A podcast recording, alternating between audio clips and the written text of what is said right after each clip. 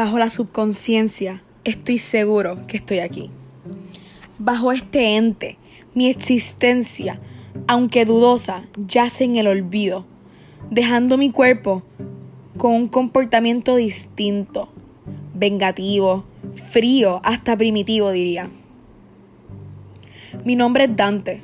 Soy un joven normal, algo cariñoso, atractivo y dedicado. Este conflicto interno comenzó hace algunos días, tal vez semanas, realmente no sé. Lo que sí puedo afirmar es cómo pasó. Fui al río con mis amigos. En mala hora me sumergí en esas aguas del mar. Yo conocía la existencia de parásitos, pero no de uno que controlara el cerebro y cuerpo de un individuo. Observé cómo esa monstruosidad se me acercaba. Traté de correr, en realidad traté con toda mi alma, pero me hipnotizó con sus colores llamativos y su movimiento suave y consistente. Sentí como un organismo baboso y largo subía por mis cavidades nasales y se instaló en mi cuerpo. Sentí un dolor de cabeza intenso, era penetrante, como una punzada en la parte frontal de mi cabeza. Desde ese momento perdí el control de mi cuerpo. No consigo siquiera mover un dedo. En estos momentos siento cómo mi cordura desaparece poco a poco. Tuve que presenciar la muerte del amor de mi vida, Sasha.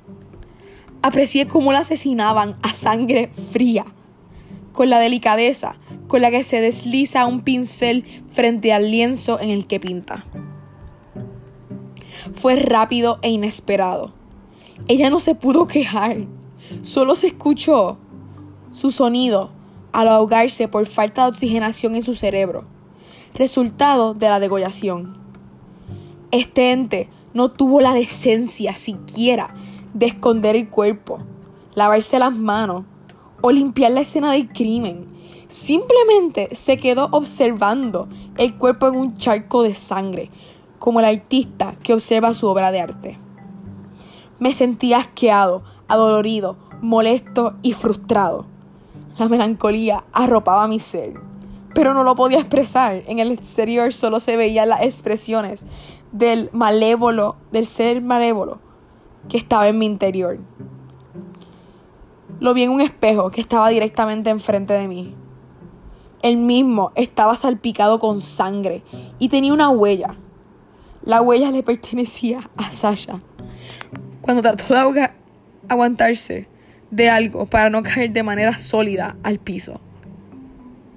Unos vecinos escucharon los borbotones de sangre cayendo, a Sasha ahogándose, y les extrañó el silencio sepulcral que hubo después.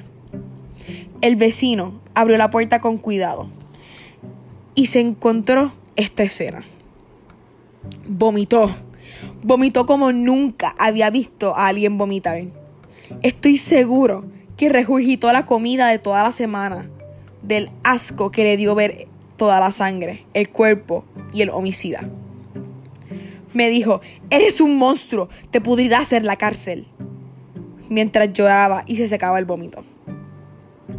Quería decirle con todas mis fuerzas que no era yo, que lo que presenciaba era obra de un parásito, un ente desgraciado que se apoderó de mi cuerpo y obra y peca con él. Pero como ya sabes, no se pudo. Ahora estoy frente al juez, que me mira con repulsión. Yo me miraría igual. Espera, están a punto de dar mi sentencia. El presunto asesino, Dante Bucciati, es declarado culpable de asesinato en primer grado y tendrá como condena cadena perpetua. Ay, hubiese preferido la pena de muerte.